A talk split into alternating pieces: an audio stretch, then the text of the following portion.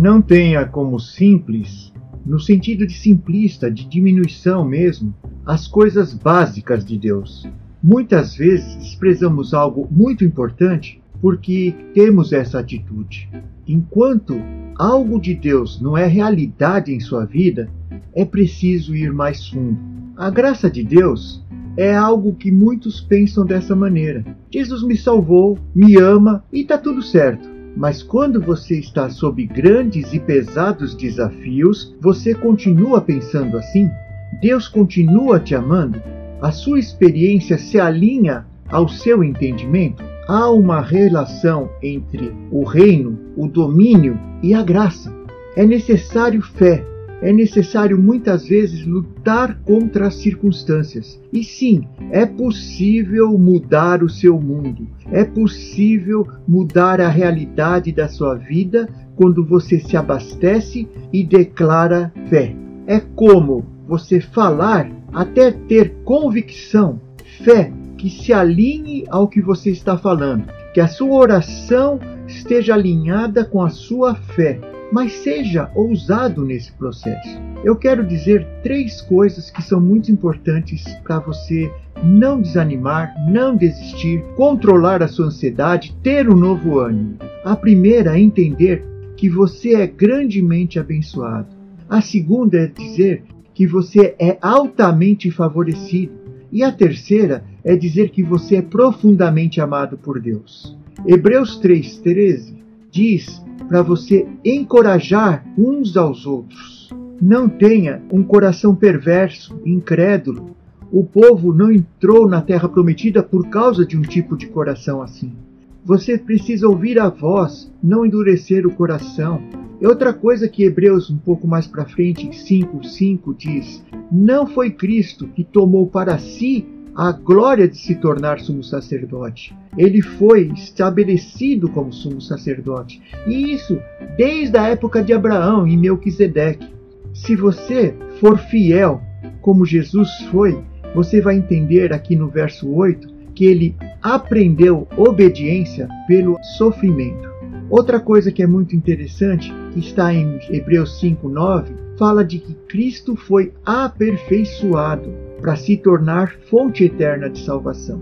É preciso sair daquele ensino elementar para caminhar para a maturidade. Em Hebreus 6:1 ele fala desse tipo de engajamento.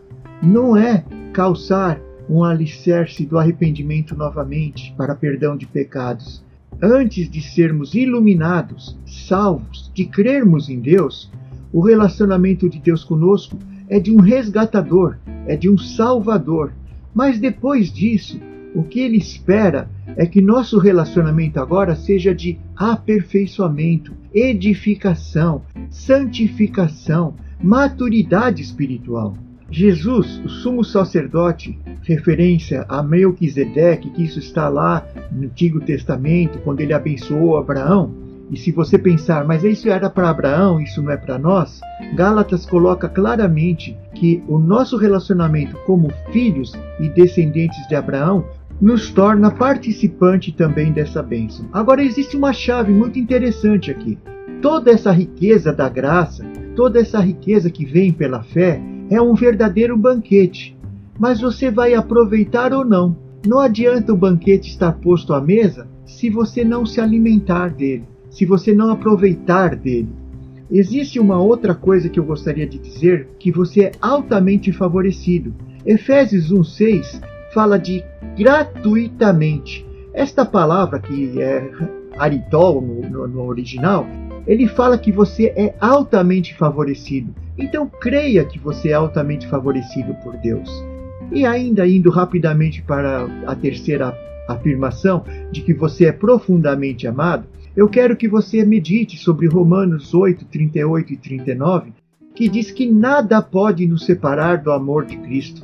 E a medida de Deus desse amor é Jesus, que foi entregue quando você e eu éramos inimigos de Deus. Como agora ele vai te amar menos, sendo você reconciliado com ele, sendo filho de Deus, ele vai te amar menos?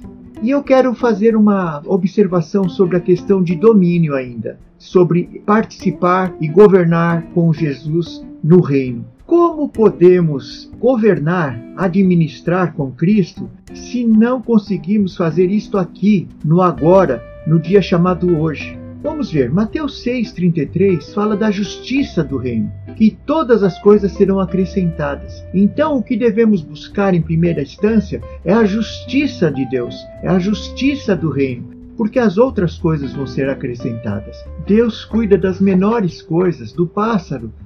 Você não vê um pássaro preocupado com o que vai acontecer com ele, você não vê um pássaro triste, chorando. Então perceba que se ele cuida assim dessas pequenas criaturas, como é que ele cuidaria menos de cada um de nós?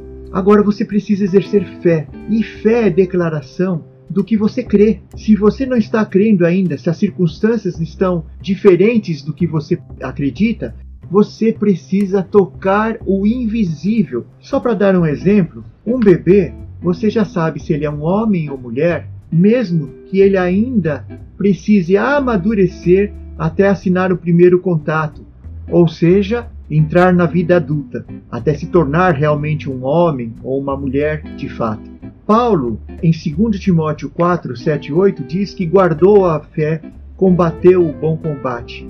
O justo tem que viver pela fé, tem que combater o bom combate da fé.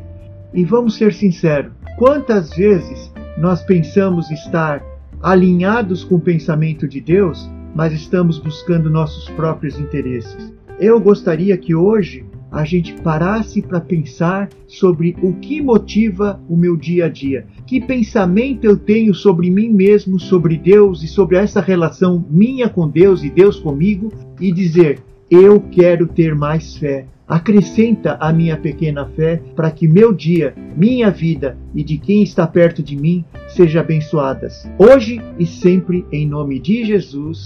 Amém. E uma confissão de fé que eu ouvi por aí, que eu acho que é interessante, você não precisa reproduzir exatamente isso, mas o contexto deve estar na nossa mente, fala mais ou menos isso. Eu sou amado por Deus. Ele é meu pai, por isso não preciso ter medo, porque filhos não têm medo do seu pai. Sei que na hora certa o pai me defende, me salva, provê, protege e cuida de mim. Em Cristo eu posso clamar: Abba, Pai, Paizinho. As circunstâncias não definem o amor de Deus para mim, mas saber que eu sou amado me ajuda a vencer as circunstâncias que você possa vencer as mais difíceis circunstâncias da sua vida. É o que eu peço em nome de Jesus. Amém.